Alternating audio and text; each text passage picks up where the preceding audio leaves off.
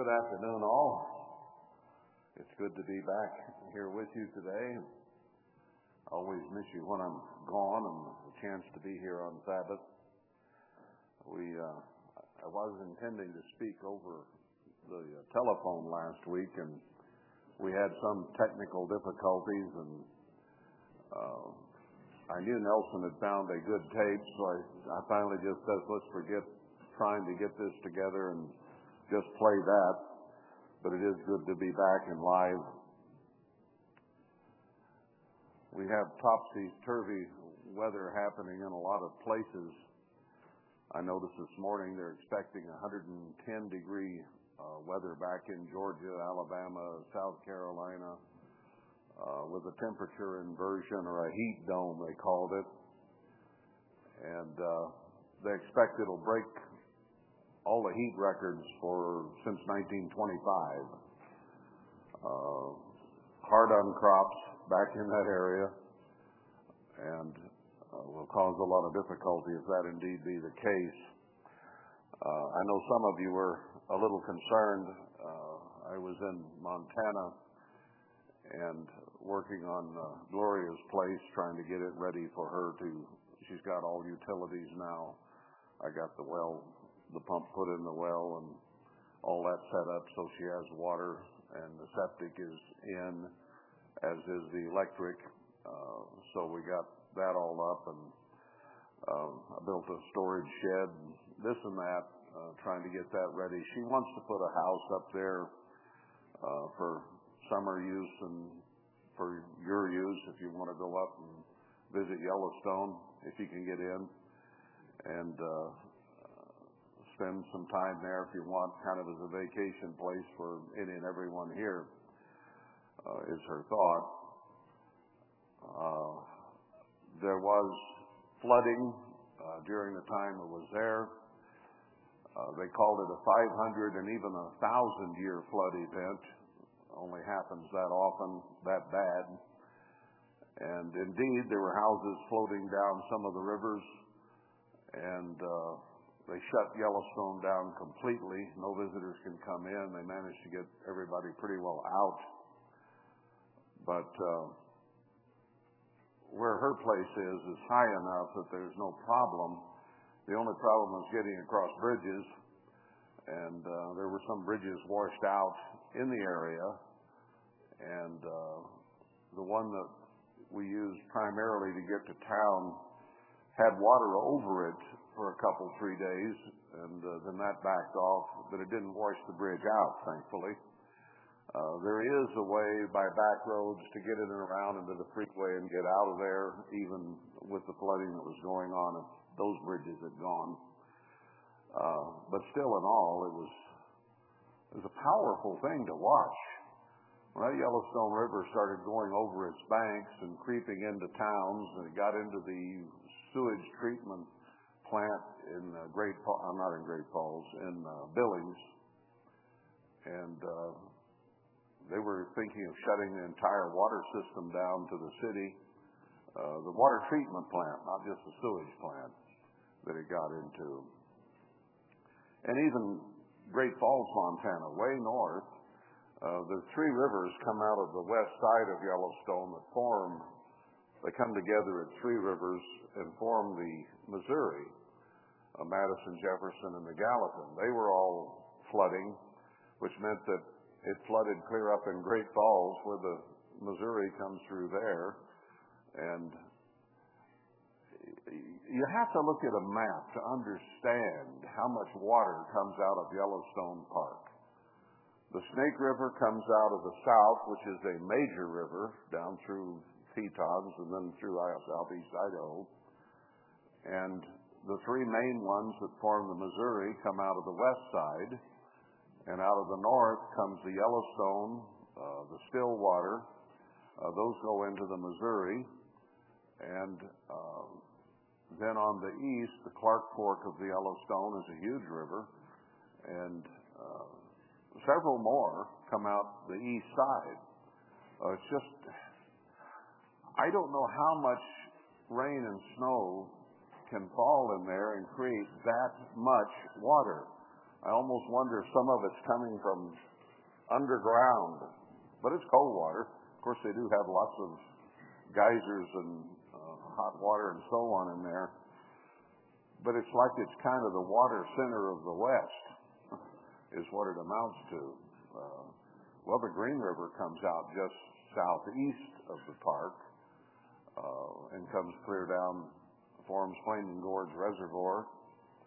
So there's a lot of water, and then when it came out like it did this last ten days, it's it's an amazing thing to watch and behold. So um, I believe that they are certainly manipulating the weather. Down here, it just gets hotter and drier, and Lake Mead and Lake Powell are just simply drying up.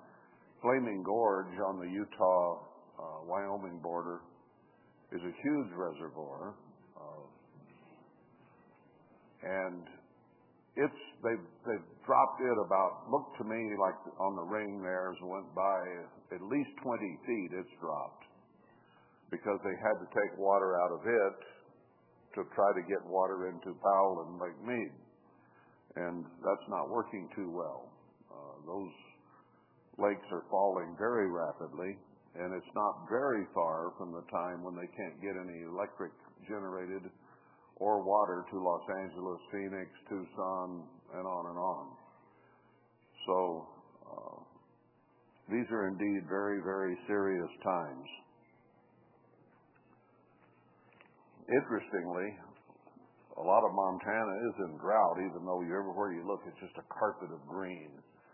Uh, and as you come south, uh, the green begins to dissipate, and then it gets to this. Uh, God could have put us in a place like that. I've said several times. But He gave us this to show His glory. Uh, when He can green the desert up and make it bloom, bloom as a rose, the glory of God will come through. Um, so we've got lots of wind blowing even today. Pretty, pretty rare, pretty rough. And we had a lot of wind up there too. It blows so hard you could hardly stand up sometimes. So things are tough all over. Now, that kind of leads me into material for today. Um, I've had questions in my mind for decades, really, about how we ought to look at things here at the end.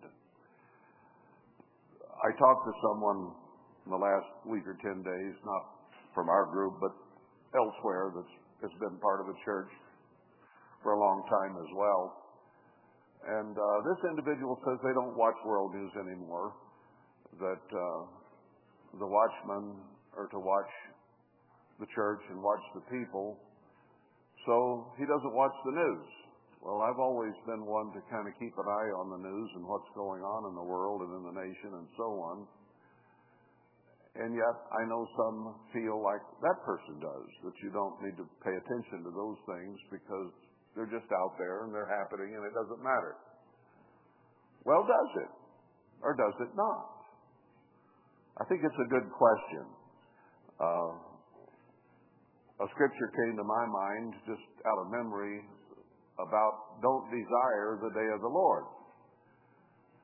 And yet, here's Matthew 6, 9 and 10, where he says, gives a sample prayer. And the first thing in there is give glory to God, hallow his name. And the next thing mentioned is thy kingdom come. So we're to be praying, thy kingdom come, I think that indicates an urgency, something that's top on our list of something we want to happen. And he put it at the top of our prayer list. Thy kingdom come. And yet we have the day of the Lord between now and that. And a scripture that says, don't desire the day of the Lord. So there have been times I've had mixed feelings about it.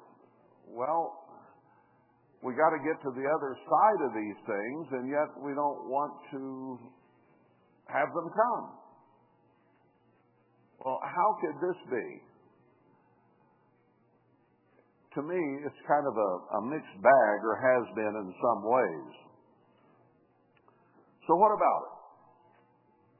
What should our attitude be? How should we feel about these things that are happening before our very eyes now and are going to be very gruesome, are going to be death to billions of people? And yet, the kingdom of God, we want to be here ASAP. So, how do we think and how do we pray? And do we want the day of the Lord to come or don't desire it? Which is it? In some respects, you can kind of try to walk the middle road down through there. But is that sufficient? what should the overall attitude be? So today, we're going to examine a lot of scriptures on the day of the Lord and see if we can find some wisdom and understanding about it and about our approach and our attitude and our position in terms of what's going on in the world because we see awful things happening and about to happen. Uh, they're right on the verge, a lot of things. Now consider times of the past and how God has handled something. And I think this introduces some thought at least. Uh, when the prophets wrote, God put an awful lot of urgency into some of those messages. Uh, Ezekiel saying, and you will know that I am the Lord and so on. And those prophets thought that those prophecies were probably going pretty much to happen in their lifetimes. Isaiah, Jeremiah, Ezekiel, Daniel for certain. Uh, he prayed his prayer there in Daniel 9 and about what would happen and how Jerusalem was to be rebuilt and God would deliver. Uh, and he was an old man by then. He had outlived Nebuchadnezzar and Belteshazzar, and now he was working with uh, Cyrus at that time. And as an old man, it changed.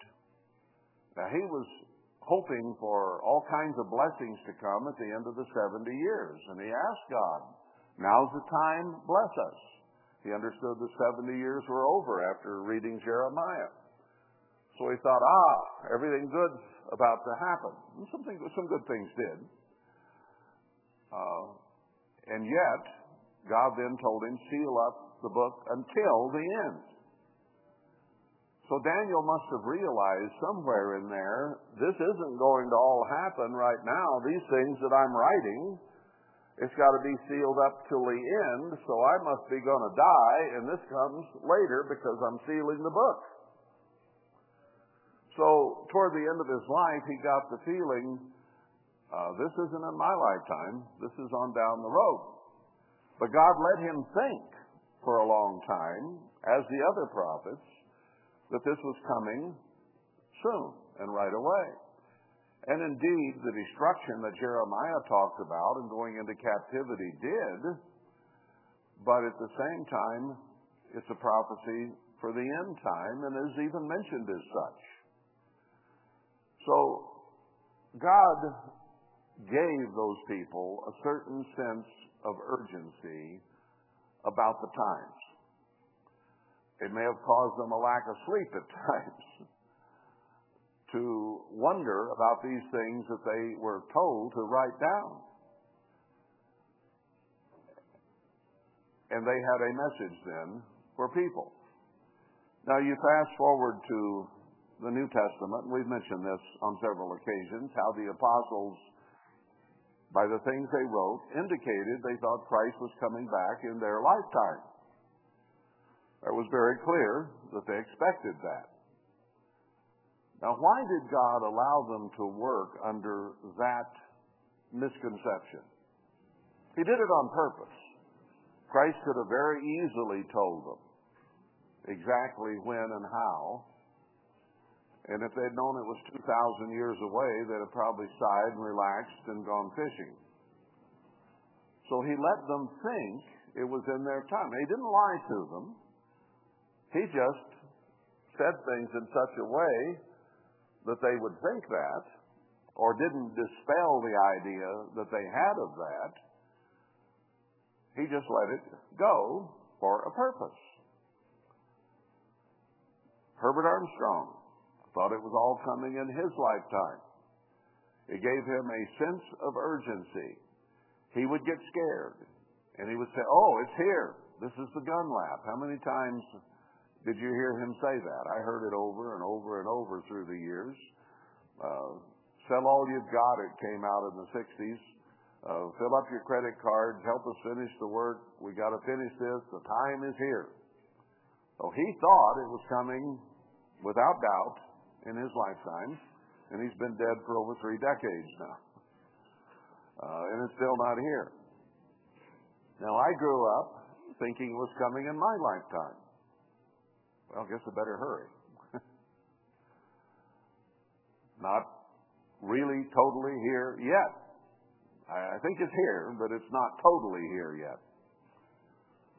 Now, why did he let us labor through that, thinking it was now? I think the apostles began to realize it wasn't in their lifetime when they started getting hung upside down and things of that nature. Uh, and here's John, the apostle, who is the last one of them, well into his 90s, around the turn of the century, 100 AD or so. And he had believed what he had believed, the same as the others, for nearly all his life, from 30 AD to 100 AD. And then he got the book of Revelation thrown at him. And he saw all these horrible, horrible things coming.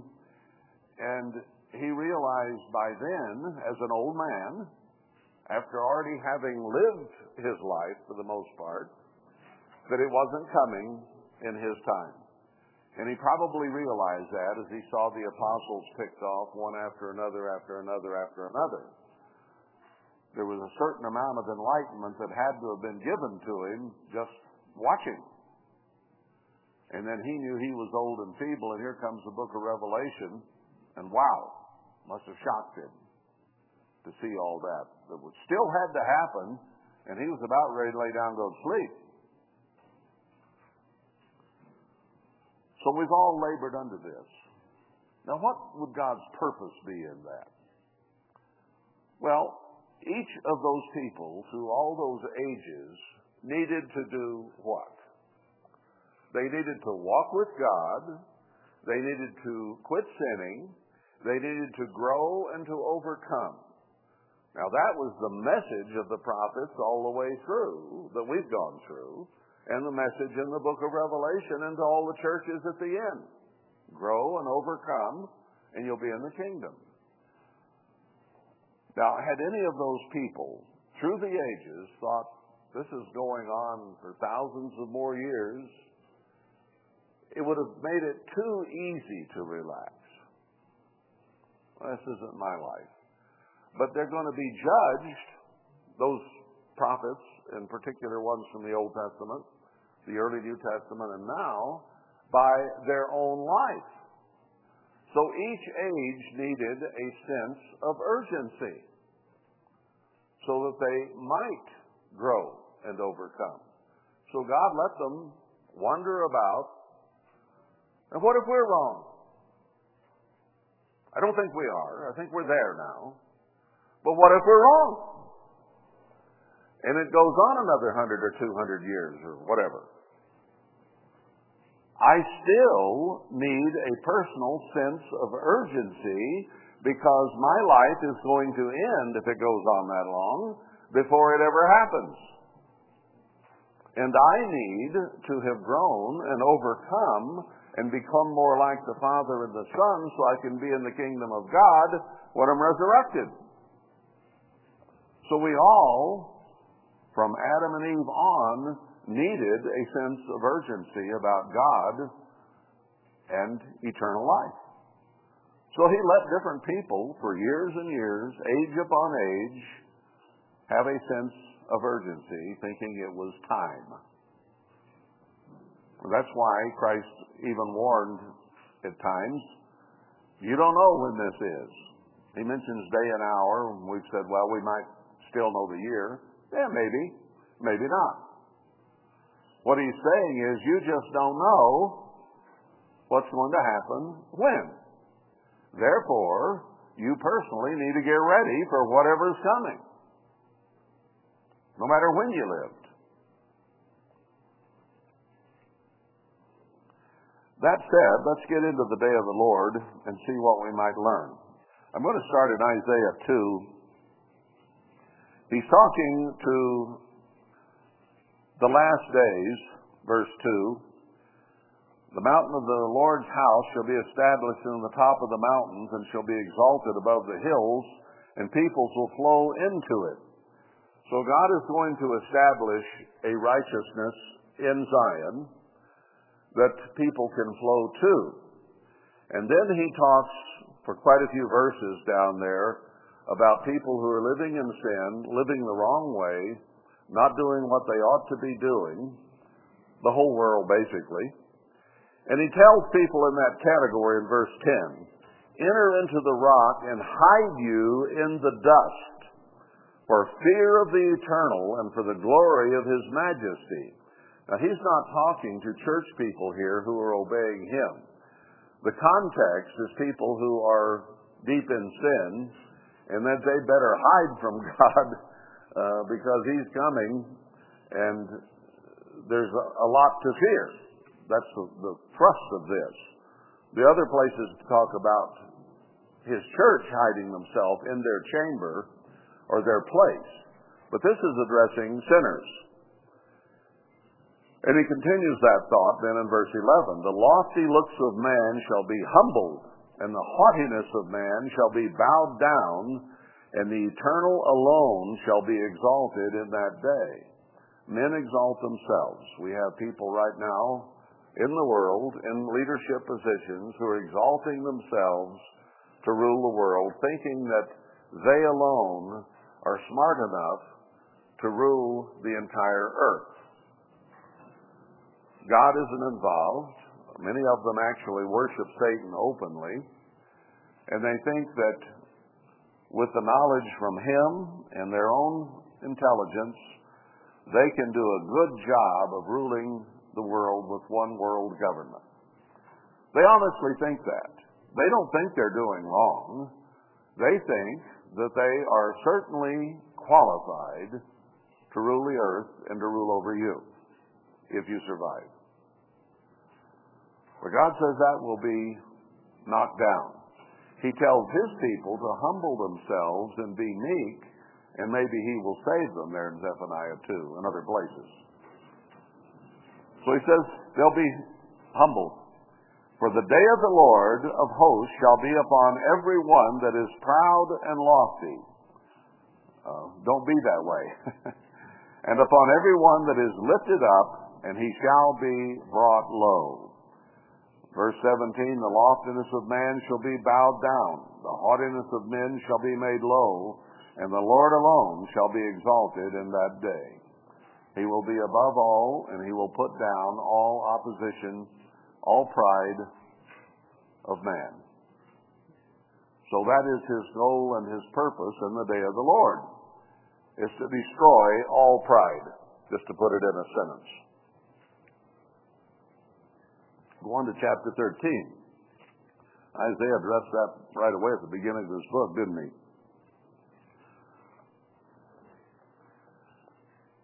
The burden of Babylon. So this is the burden of Satan's system, a burden against Satan's system. Not just a place of Babylon in the past or the place of the rulership of Babylon, which is the United States today, Uh, we're quickly being deposed, and Babylon will have a new ruler. It won't be the United States, it'll be destroyed.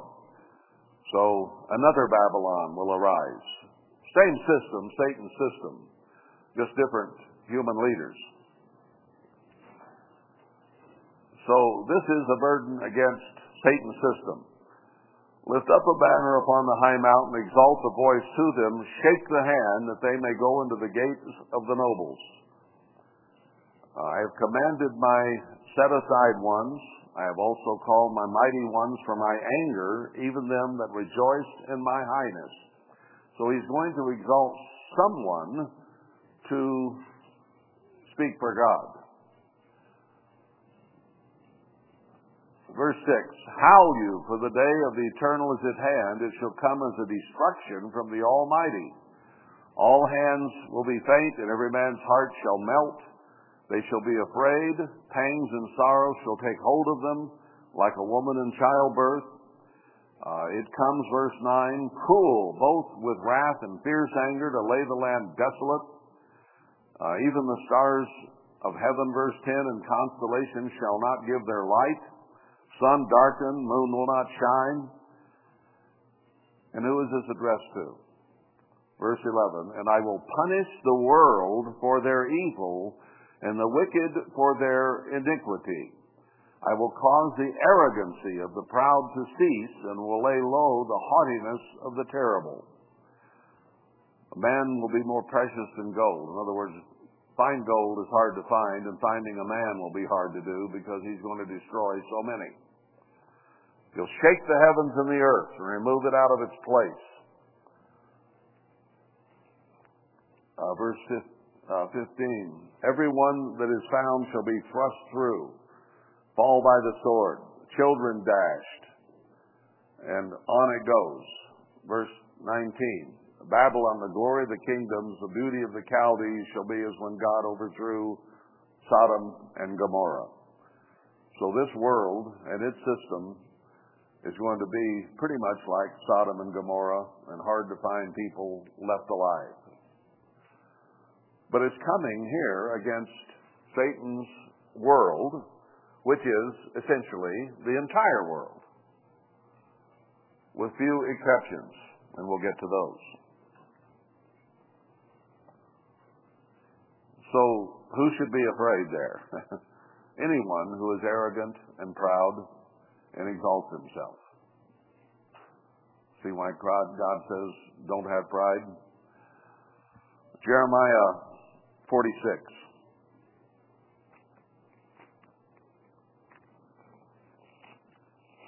Uh, here, let's go down to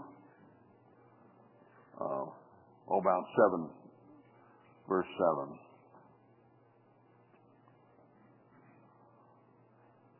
Who is this that comes up as a flood, whose waters are moved as the rivers? I just saw some flood waters, and they can be terrible, uh, awful, destroying everything in their path. Egypt rises up like a flood, and his waters are moved like the rivers. Egypt, speaking of the sinful world, is a type. Uh, I will destroy the city and the inhabitants. And then he calls for horses and chariots for destruction. Verse 10 For this is the day of the Lord God of hosts, a day of vengeance, that he may avenge him of his adversaries.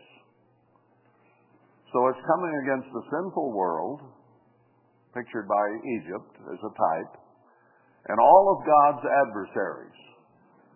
I would not want to be in that category when this hits an adversary of God. Uh, we would not consider ourselves adversaries of God. I'm not against God, are you? Well, it's a mixed bag. My human nature is adverse to his ways. My human nature is against his laws. My human nature is to do whatever I want to do whenever I want to do it the mind is deceitful and desperately wicked and evil. That's what we are. So we have to be converted from being adversarial in our approach to where we, how I love I thy law, instead of being adverse to it. And this is, of course, a daily struggle that we all go through, moment by moment, hour by hour, and day by day, to submit ourselves to God's way as opposed to Satan and the way of man, which are adversarial to God. So, no, I don't consider myself an enemy of God. I consider myself a servant of God, a son of God, a child of God, hopefully an honorable child, not a prodigal child. And yet, within every one of us is this struggle to be the kind of son we ought to be. Just as our children struggle and we work with them to become the kind of child and the kind of adult eventually that is good. But it's a struggle from the day they're born in rebellion, screaming their lungs out, uh, until they go quietly into a grave. It is a struggle. So, it just reminds us here when he says his adversaries that while we're not outright enemies of God by any means, there is an adverseness in human nature that we need to be rid of, and that's why he says, humble yourselves and be meek and uh, poor in spirit so that you don't have the pride and haughtiness and arrogance that most human beings promote and live with. Oh, you should be proud, people will say. I'll bet you're proud. No. Wrong words, wrong advice. Never be proud. Be thankful. Be happy. Even God didn't say, I'm sure proud of you, Jesus. He says, You're my son in whom I am well pleased. God doesn't have pride as humans have pride. So as we read about this destruction that is coming, uh, we also are thinking, I don't want to be there. I don't want to be one of those. I want to be something else. And the sword shall devour, and it shall be satiate and made drunk with their blood. For the Lord God of hosts has a sacrifice in the north country by the river Euphrates. And he goes on down and talks about destruction that is coming. Uh, we won't go through all of that, but we see enough here to get the point. Go to Ezekiel 13.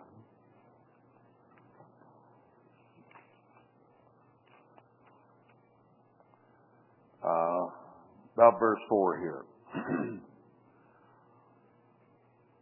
o Israel, your prophets are like the foxes in the desert. So here he's not just uh, addressing Babylon, Satan's system, or Egypt, all the sinners of the earth, but Israel in particular. Your prophets are like foxes in the deserts. What good do they do? You have not gone up into the gaps, neither made up the hedge for the house of Israel to stand in the battle in the day of the eternal. Foxes are shy. They don't make themselves known. They wander around and hunt at night. They steal your chickens uh, and whatever else they can find that they can get hold enough uh, that they can destroy. And he says the prophets are like that. They haven't showed up and made a hedge and been ready to stand in the battle. Most foxes you see, you'll see mainly their tail departing. Uh, you won't see them standing up and fighting much.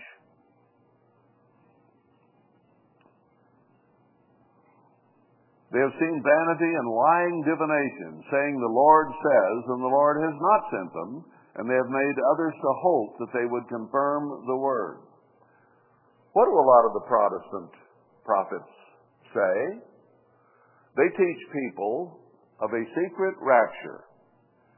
They teach them that the day of the Lord is coming to destroy the evil, and God is going to get rid of sinners.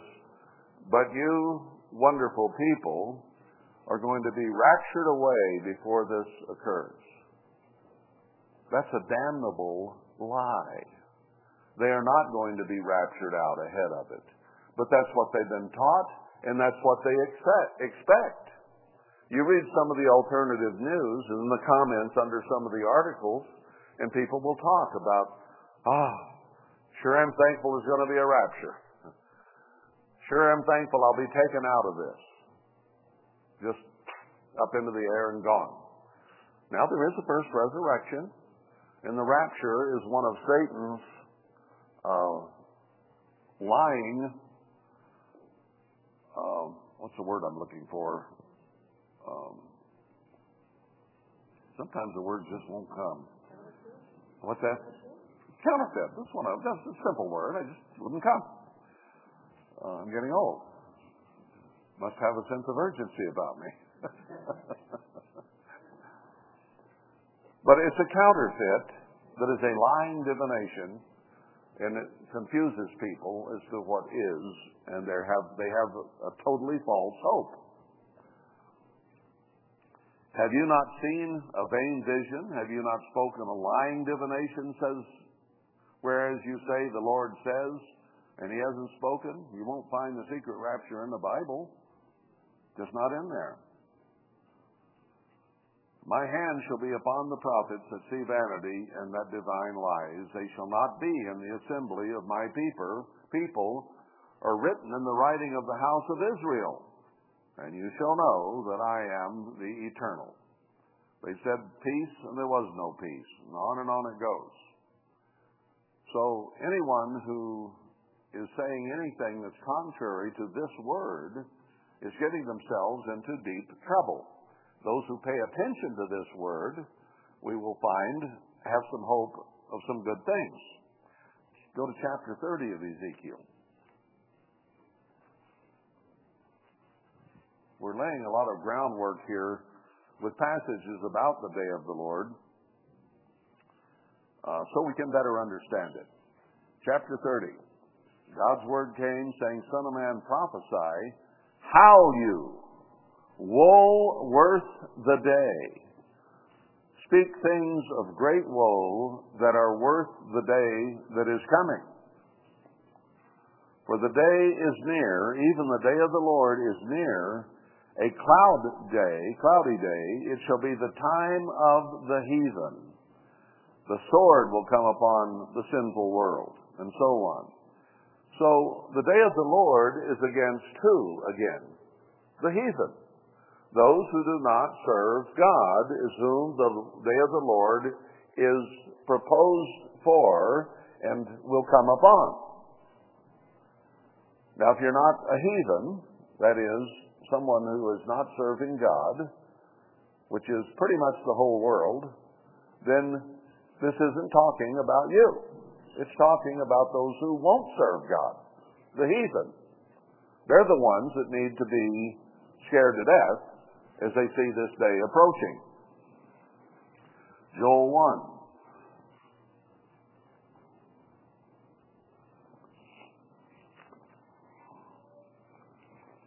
Joel mentions a lot about the day of the Lord. I won't I'm not going to go into great depth and detail of all of these, but kind of an overview of all the different scriptures about the day of the Lord. Joel 1, let's go to verse 15. He's talking about how terrible things are going to get.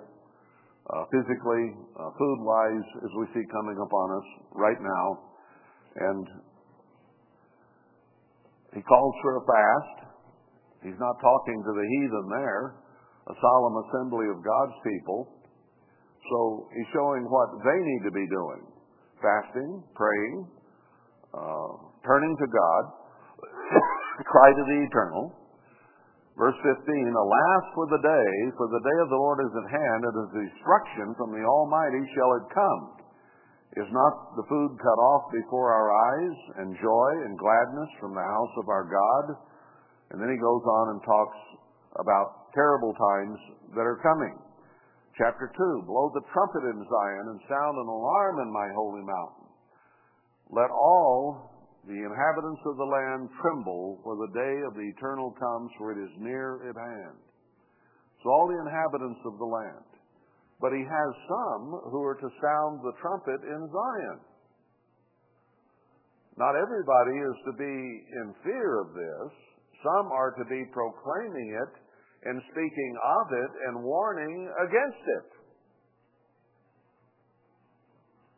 Not in fear of it, as the heathen and the Egyptian and the Babylonian are. And then he talks about how it is a day of clouds and darkness. Uh, and there's never been the like of the destruction that comes, and the, then they're devoured by fire and, and noise of chariots of warfare. Goes on and on about that. Uh, verse 11 The Lord shall utter his voice before his army, for his camp is very great, for he is strong that executes his word. For the day of the Lord is great and very terrible. Who can abide it? Now, there is an answer to that. But it is a severe warning that is going to be so bad that it is going to be hard to abide it. Therefore also now, says the Eternal, turn to me with all your heart, and with fasting and weeping and with mourning. Rend your heart and not your garments, and turn to the Eternal your God, for he is gracious and merciful, slow to anger, and of great kindness, and repents him or relents him of the evil. Who knows that he will return and relent? So you have a category of people here who need to fear it greatly because of famine and pestilence and war, and then some who have the good sense and enough godliness to heed these scriptures and be turning to God. If they're doing that, they don't need to fear the day of the Lord in the same way that those it is coming upon need to fear. So there's really two categories of people here beginning to emerge. Most of the world who is heathen against God, and those who know better and have a chance to be humble and meek as opposed to proud and arrogant, and a difference then can be made. So going back to our question at the beginning, what should our attitude be toward the day of the Lord? If you're a heathen, run for cover. Hide in the dust. If you're a Christian, turn to God with all your heart and humble yourself before Him. Not stand in great fear of it, but know that there is a way away from it and out of it, and pursue that path. Then he goes on and says again to call a fast, gather the people, let the people uh, repent, turn to God. And verse 21, those in that category are to be glad and rejoice, for the eternal will do great things. And then he goes on to talk about how he is going to protect and bless a certain category of people when all of this comes down. So he makes a division, even in this terrible book of Joel, where he pronounces this great curse of the day of the Lord upon the world and makes a separation for those who will obey and serve him in meekness and humility. So there's great hope here. Uh, chapter 3, verse 14. Multitudes, multitudes in the valley of decision, for the day of the Lord is near in the valley of decision. The sun and the moon shall be darkened, the stars shall withdraw their light, the Lord also shall roar out of Zion and utter his voice from Jerusalem, and the heavens and the earth shall shake. But the eternal will be the hope of his people and the strength of the children of spiritual Israel, we might put in there. So he's going to issue a warning from Mount Zion through the two and those with them against the whole world.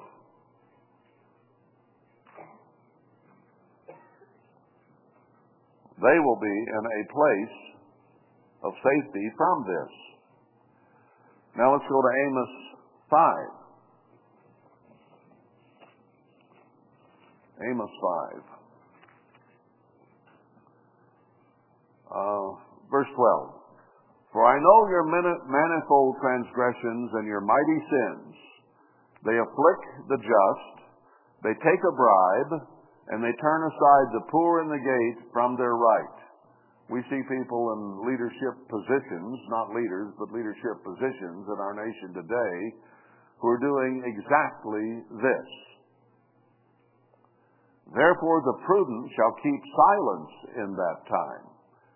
Time to keep your mouth shut when all this is coming down. Are those in Washington afflicting those who are trying to serve God? Christians, so called, are real.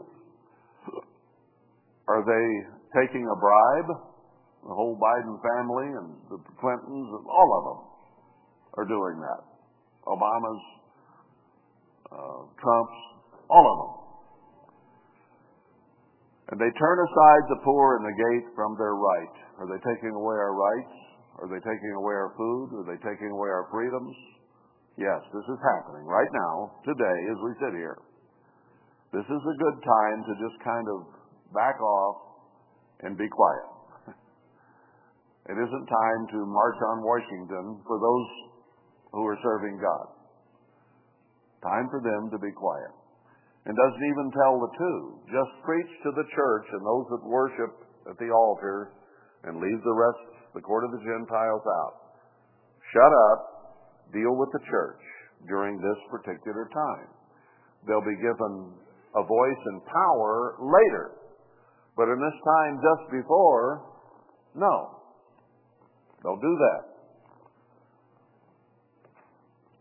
Seek good and not evil, that you may live.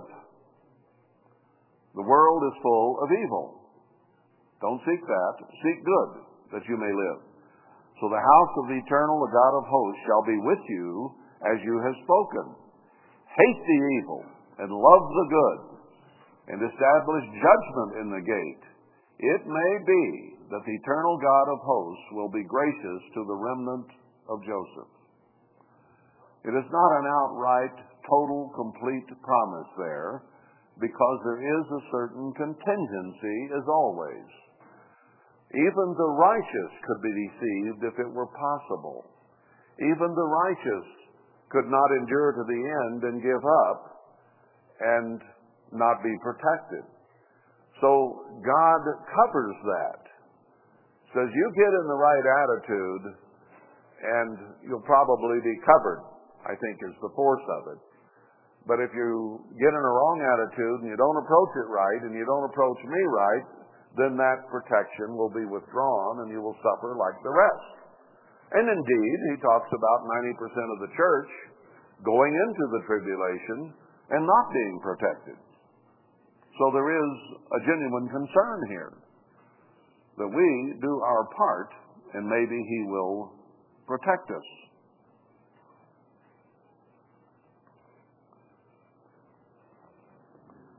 Woe to you that desire the day of the Lord. Here's that one.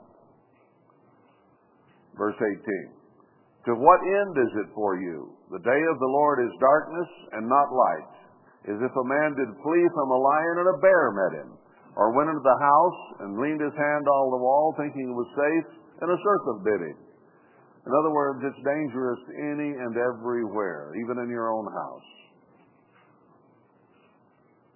Shall not the day of the Lord be darkness and not light, even very dark, and no brightness in it? I hate, I detest your feast days. And he goes on down and talks about them. Verse chapter 6 Woe to them that are at ease in Zion and trust in the mountain of Samaria, which are named chief of the nations to whom the house of Israel came. So he's saying there is a certain level of danger, even of those who are of God, as I just explained. There's always contingency to do our part. And he will most certainly do his part if we do ours. Then he warns those in verse 3 You that put far away the evil day and cause the seed of violence to come near you say it's a long way away, and yet the more you depart from God, the nearer it comes. Uh, the worse we get, in other words, the more wrath and anger God stores up to turn loose.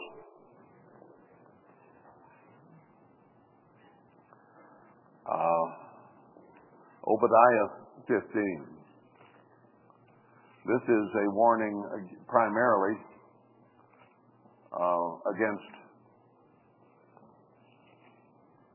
uh, Edom or Esau, those who say they are Jews that are not. Verse 15, well, he's been talking about they, how they should not have arrayed themselves against Israel. And then it says in verse 15, For the day of the Lord is near upon all the heathen. As you have done, it shall be done to you. Your reward shall return upon your own head. They've drunk on the holy mountain. They've polluted God's people. They've polluted physical Israel by this time. And he says the day of the Lord will come upon them. So he gives a specific warning to those of Esau, Edomites, or uh, so-called Jews. It falls on everybody that does not serve God. Uh, go to Zephaniah. This one warns of a coming financial crash, which we see uh, accelerating day by day right now. Uh, verse 4 I will cut off the remnant of Baal from this place speaking of Israel and Judah here overall. And the name of them, uh, of the Chemarims, false idols, with the priests. And those that worship the host of heaven, Satan, and them that worship and that swear by the eternal and swear by Malcham, and them that have turned back from the eternal, those who have given up or who have left, who have left the church, and those that have not sought the eternal nor inquired of him. The day of his sacrifice is coming, verse 8. Uh, his sacrifice is prepared, the day of the Lord in verse 7, and he's bid his guests, those that he's going to sacrifice and kill. And it shall come to pass, verse 8, in the day of the Lord's sacrifice, that I will punish the princes and the king's children, and all such are clothed with strange apparel. We had better have on the garments of righteousness clean conduct, arrayed and prepared and dressed for the wedding, if you will. Anyone with strange, soiled, dirty, off color clothing, speaking of righteousness and sin, is going to have this fall upon them. So here again you see two categories those who are sinful and living in sin, and those who are departing from it. Zephaniah, uh, Haggai doesn't mention the day of the Lord specifically in those words, but in chapter 2, he says in verse 6, For thus says the eternal of hosts, Yet once it is a little while, and I will shake the heavens and the earth and the sea and the dry land and all nations, and the desire of all nations shall come, and I will fill this house with glory. So he's talking about his remnant uh, will be filled with glory, but the earth, the inhabitants of the earth, when he shakes it, are going to be shaken out and killed. So here again, two different groups, the righteous and the unrighteous. Which group will we be in? Uh, Zechariah 14, verse 1.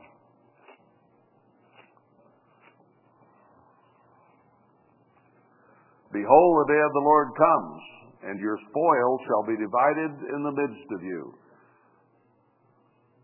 Your spoil is those things which you have, and others will divide it among themselves because you're going to be killed. For I will gather all nations against Jerusalem to battle the city shall be taken, the houses rifled, and the women ravished. And half will go into captivity, and the residue shall not be cut off. Uh, then shall the Lord go forth and fight among those nations as when he fought in the day of battle.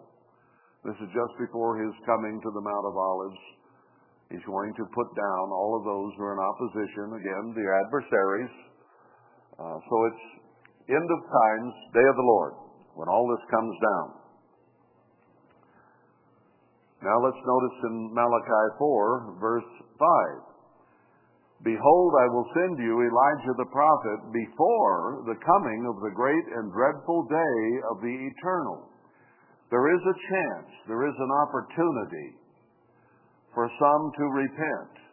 Now you look back at Elijah and the woman who was willing to help him, to help others, is the principle there. someone comes and is in need, she was willing to help, and she was delivered from death and starvation that was going on in the nation. And then her son died, and even he was delivered through resurrection. So God showed through Elijah's ministry and life that there is hope, and there is even hope when there is no hope. Hope in God is always there. And resurrection will occur, whether in this life or in the first or second resurrection, it will occur. So part of the message of Elijah is revealed right there, is that there is hope in God. And then he challenged all the prophets of Baal and wiped them out, showing that God is going to wipe out, as he said in Zephaniah 1, all the false gods and all the false prophets, as Isaiah says. And only those who are willing to listen and worship the true God will be preserved. That's essentially what Elijah's life was all about, was to get those points across. But here he says, he'll turn the heart of the fathers to the children and the heart of the children to their fathers, lest I come and smite the earth with the curse, it should be, really, of total death. So here he's saying, I'm going to send an opportunity. I'm going to send a chance. And I've always said, this isn't just your little kiddies to their daddies. This is the heart of Israelites and church people to the Father in heaven and his heart then to his spiritual children. That's the highest form of what this is talking about. And that is the most critical one by far, is that we turn our hearts to God and thereby he turn his heart to us and protect us. Otherwise, everybody gets wiped out, right? Didn't Christ say, for the elect's sake I will cut it short, and not everybody will be destroyed? Well, that's what Malachi 4, verse 5 is saying. Pay attention. Turn to God. That's your only hope. You don't need any other hope. I'm not implying that. That is the hope. That's what we have. Now we should also be turning our heart to Abraham and Sarah and the other patriarchs who are mentioned in Hebrews 11 because they served God and are going to live. So turn to the Father and turn to our brothers and sisters of the past who overcame, grew, conquered, and are going to be in the kingdom of God. And at the same time, the lowest level would be our little children to their daddies. But that is a huge type of the higher spiritual levels if we can have our families in accord and living at peace, father, mother, children, all working together to form a peaceful, happy, cohesive family. We have a world full of dysfunctional families right now. That needs to change. So we need to be living that out on our physical level, but going higher than that with the prophets and God on the higher spiritual levels because the great and coming dreadful day of the Lord is at hand. And unless for the very elect, everyone will be wiped out. That's what he means here when he says, Lest I smite the earth with the curse. There better be some of you that straighten up, or everybody's dead. Okay? Now, how much pressure does that put on you and me to be the ones that do that?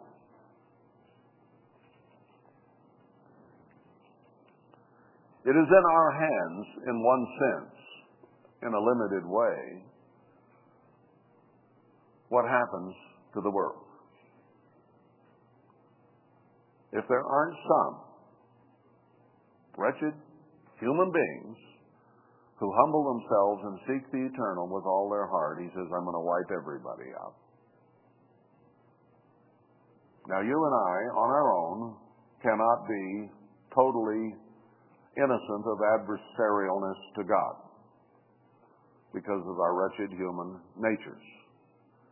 Therefore, we need to be working hard at being the ones who are the healers of the breach, not like the foxes that run off in the desert and don't stand up, but those who are willing to stand up spiritually before God, preparing themselves to go against the world when the time comes, but keeping quiet in the meantime. That's what he tells us to do. Am I running out of time already? Uh, let's go to the New Testament and hit just a few here. Uh, well, not quite there. Let's go to Ezekiel 9 first. Here he gives Uh, some instruction that goes along with what I've just been saying. Ezekiel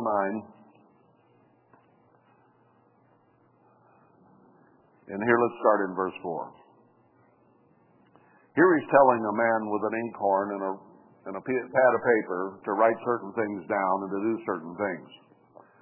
And the Eternal said to him, Go through the midst of the city, through the midst of Jerusalem, that's Israel, physical people as a whole, and the church, spiritual Israel, and set a mark upon the foreheads of the men that sigh and that cry for all the abominations that be done in the midst thereof.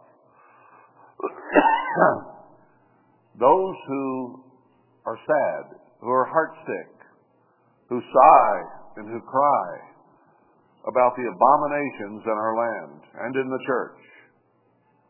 They are to have a mark put on them. What mark is that? That's the seal of God. Now you have the mark of the beast coming, and it is upon us.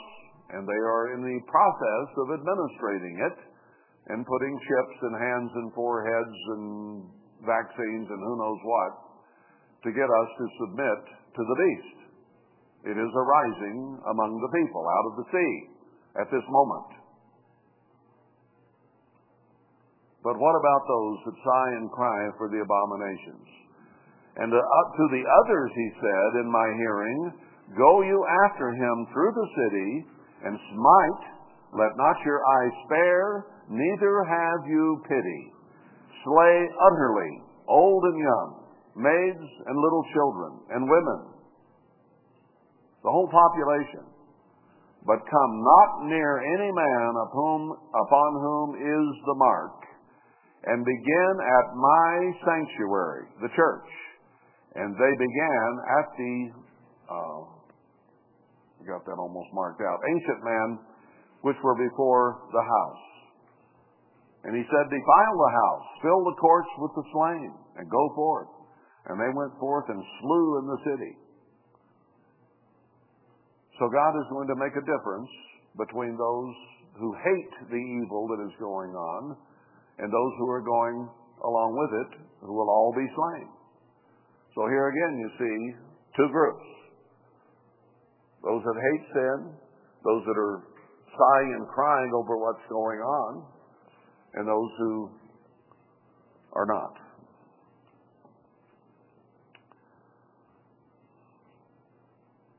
Now, Acts 2. Acts 2, and I want down about verse 20 here. Won't spend much time in it, but the impressive things that happened there in Acts, uh, we all know about. But I want to pick up this about the day of the Lord. uh,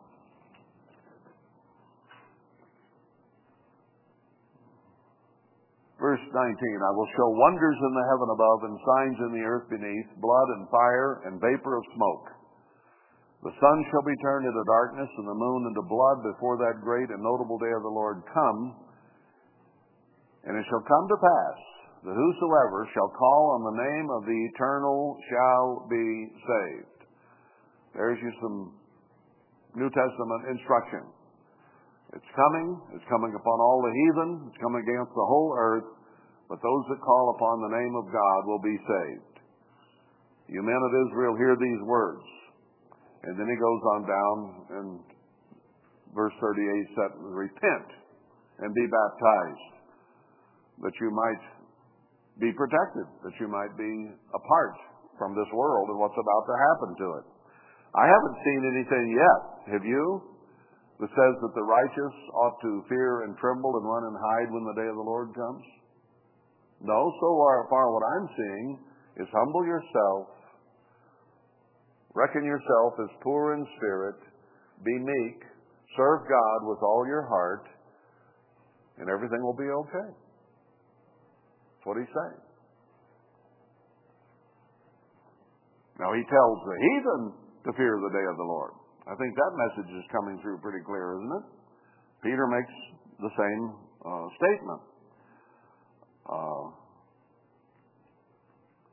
1 Thessalonians 5. 1 Thessalonians 5. Some really good instruction here about this particular time.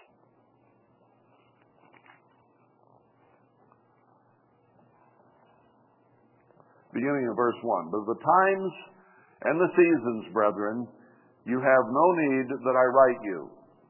Now he thought this was upon them, and they thought this was upon them from what he and others in the church had taught them. So they thought it was imminent. So he said, I don't need to write to you about that.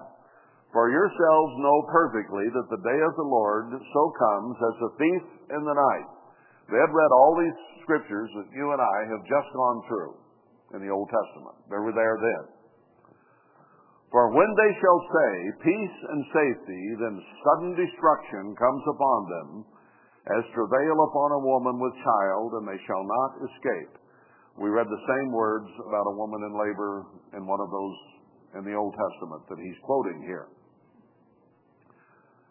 But you, brethren, he makes, Paul makes a difference here, are not in darkness, that that day should overtake you as a thief. We see it coming. You and I are watching what's going on in the world, and we see it coming.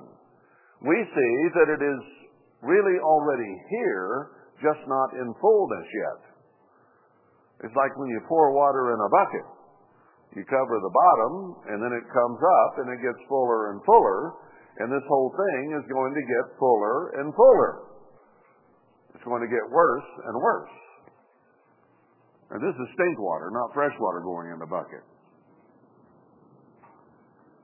You are not in darkness, that that day should overtake you as a thief.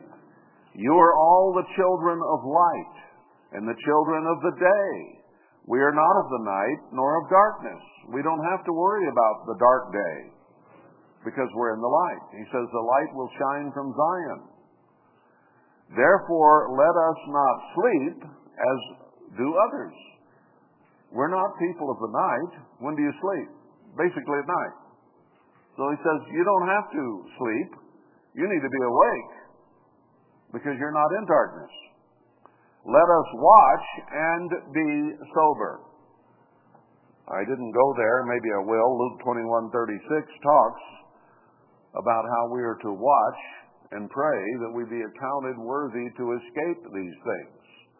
That's Christ's own words directly spoken when he was here, echoing what we've been reading in the Old Testament all the way through. For they that sleep, sleep in the night, and they that be drunken are drunken in the night. But what about us? The rest of the world is in darkness and asleep. But let us, who are of the day, do what? Be sober minded putting on the breastplate of faith and love, and for an helmet the hope of salvation. For God has not appointed us to wrath, but to obtain salvation by our Lord Jesus Christ. We don't need to fear it in the way that the world does. Grow in hope, grow in love, grow in faith, by our Lord Jesus Christ, who died for us, that whether we wake or sleep, we should live together with Him. Whether when this comes down you're already dead or you're still alive and remain. Doesn't matter. Wherefore, comfort yourselves together and edify one another, even as you also are already doing. So when we see the clouds darkening and the day of the Lord coming upon the world, and we see it, we are to comfort one another with these words. We are to talk about it. We are to discuss it. We are to say, let's serve God. Let's grow in faith and in love and in hope and in the salvation of the eternal. That is where our hope lies. That is what we are to focus on and talk about and understand, while at the same time we are sighing and crying that all this sickness and evil is here. We want to be on the other side of it. When he said, don't desire the day of the Lord. Remember the context? It was if you're heathen. It was if you're disobedient or adverse to God. But all true, it is giving encouragement to those who don't have to worry about it. Only to the level of fearing God and serving Him. Now we need to fear it enough, fear Him enough, that we obey and serve Him so that we're protected from Satan and the beast.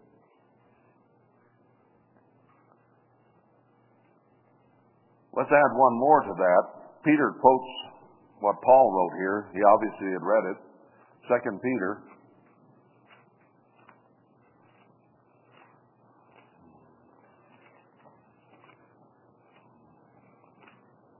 And here I want uh, chapter 3. This second epistle, beloved, I now write to you, in both which I stir up your pure minds by way of remembrance. Now, we talked about earlier today our adversarial mind, and he's trying to stir up their pure mind. that part of their mind that has been converted and is led by the Spirit of God, in other words. That's what needs to be stirred up to remember the words of God, that you may be mindful of the words which were spoken before by the holy prophets and of the commandment of us, the apostles of the Lord and Savior. So he's telling us to go back and remember the things the prophet said. That's why I went through those today and reminded us of them and expounded them a bit to show who was who and which was which. Knowing this first, that there shall come in the last days scoffers walking after their own lusts, and saying, Where is the promise of his coming? For since the fathers fell asleep, all things continue as they were from the beginning of the creation. People who scoff and say, It isn't, or it isn't now. Well, it was now for Peter. He was killed not too long after this. It was now for him. He had to be ready. And I think he was, because he says it says he will be over one of the tribes of Israel in the kingdom of God. For this they willingly are ignorant of, of, that by the word of God the heavens were of old, and the earth standing out of the water and in the water, whereby the world that then was, being overflowed with water, perished, Noah's flood. But the heavens and the earth, which are now, survived the flood, by the same word are kept in store, reserved to fire against the day of judgment and perdition of ungodly men. The ungodly is who this is coming upon. But beloved, you're in a different category. Be not ignorant of this one thing, that one day is with the eternal as a thousand years, and a thousand years as one day. And he's not slack concerning his promise, as some men count slackness, but is long suffering to whom? To us. Not willing that any of us should perish, but that all should come to repentance. So to the church, to the ones Peter was writing, he says, God wants us to repent. God wants not to have wrath and anger against us, We've experienced some of it spiritually, and I hope we're getting past that and can be humble and meek before Him and escape this. So he says, You need to come to repentance. But the day of the Lord will come as a thief in the night, in which the heavens shall pass away with a great noise, and the elements shall melt with fervent heat, the earth also and the works that are therein shall be burned up. In other words, terrible trouble coming. The earth itself is not going to be burned. Few men will be left, Isaiah 24. But what about us? Seeing then that all these things will be dissolved, what manner of persons ought you to be in all holy conduct and godliness, looking for and hasting to the coming of the day of God, wherein the heavens being on fire shall be dissolved. Now, does that tell us a little about attitude? Looking forward to that day. Now, everyone else who's heathen, most of the population of the earth, need to be running from it. But he tells us to look for it. To know the kingdom of God is just after. I think that partially begins to answer my question at the beginning. I want to see it come as soon as possible. Why? This is Satan's world. This is Satan's whole system. I want to see Satan's system gone as soon as possible. And it's going to kill most people on the earth in order for that to happen. But when it says, right after hallowing God's name, pray thy kingdom come, it means with all your heart. It means let's get past all this as soon as possible. I'm not to fear the day of the Lord, the heathen are. I am to be humble and meek and serving God and looking for and hasting toward the day of the Lord. It's what Peter says in so many words. We are not to fear it in that sense. We are to fear God, serve Him, and realize we will be protected if that is what we do. looking for and hasting to the coming of the day of God, wherein the heavens being on fire shall be dissolved. I shouldn't be putting it off because of the destruction and the death and the horror that is coming. I should be praying, Thy kingdom come as soon as possible, and please bring the day of the Lord and get us over this. Get rid of the abominations. We're to sigh and cry for them. We're to hate them so that we have the seal of God in our foreheads and therefore are protected and not destroyed when it does come. If we're obeying God and have the right attitude, we have nothing to worry about. And therefore pray that it comes as soon as possible because the kingdom of God is just on the other side of it. He doesn't say, be mealy mouthed in your prayer and pray that the day of the Lord be put off because of people going to be killed, but send your kingdom soon anyway. It's not what it says. Thy kingdom come. And then look for and haste toward it. And pray that the day of the Lord get here as soon as possible. I think we overall have probably had somewhat of that attitude, even though we had some questions in our mind about the misery that is about to come. But no, let's get on with it. That's why when I read the news and I see droughts and floods and persecutions and hate and wars and rumors of wars and threats of starvation, I look upon it as good news. I truly do. It's good news that these things are coming because the day of the Lord is with them and right after them enduring them. and it is to come hastily in our mind and attitude. I'm not going to pray, God kill them all, with a negative attitude. But I will pray, send the day of the Lord as soon as possible. Let's get over this and have your kingdom here so that everybody can live in peace and happiness and wholeness and joy. This has got to come. Let's get it on. I'm not going to be a fox to run off in the desert and say, well, let's go hide from this. As the mealy mouthed Protestants do, and a lot of members of preachers in the church do. Let's get on with it. What did David say? Who is this heathen that comes up against the house of Israel? Give me my slingshot. Forget your armor. Give me my slingshot and I'll go fetch some rocks and we're going to knock this guy off. Let's get rid of Goliath who represented what? The pagan, Philistine, and other pagan world. He didn't turn tail and go back to his sheepies. He says, let's get it on. Let's get it done. Let's fight. I'm not going to tail, turn tail and run like a fox in the desert. Let's face it. It's coming. It's here. Let's watch for it and pray always that we be accounted worthy to escape it.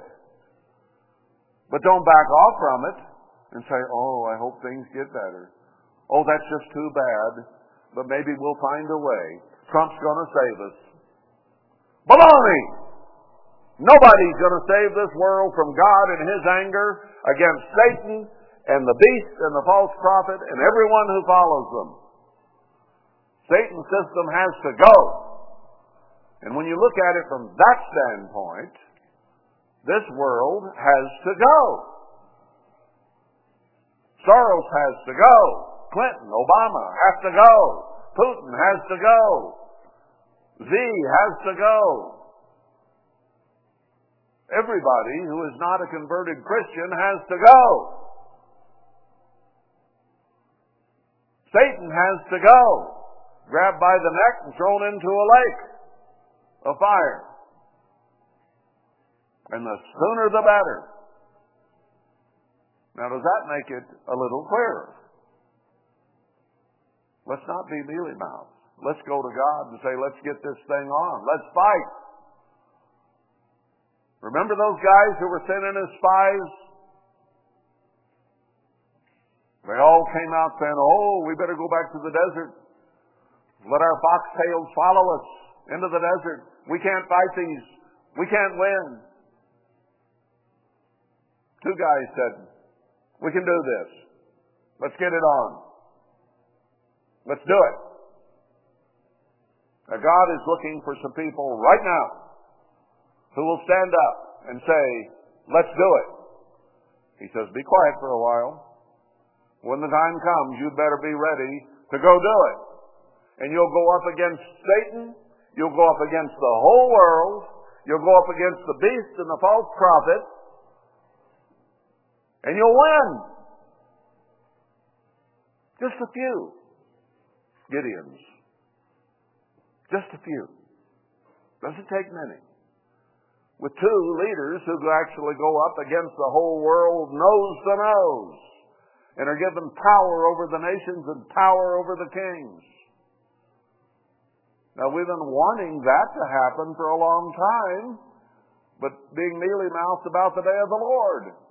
That's what it's talking about. That time. And Peter clearly says, looking for and hasting to the coming of the day of God, the day of the Lord when the heavens and the earth are going to be dissolved. We should be praying for it to happen as soon as possible.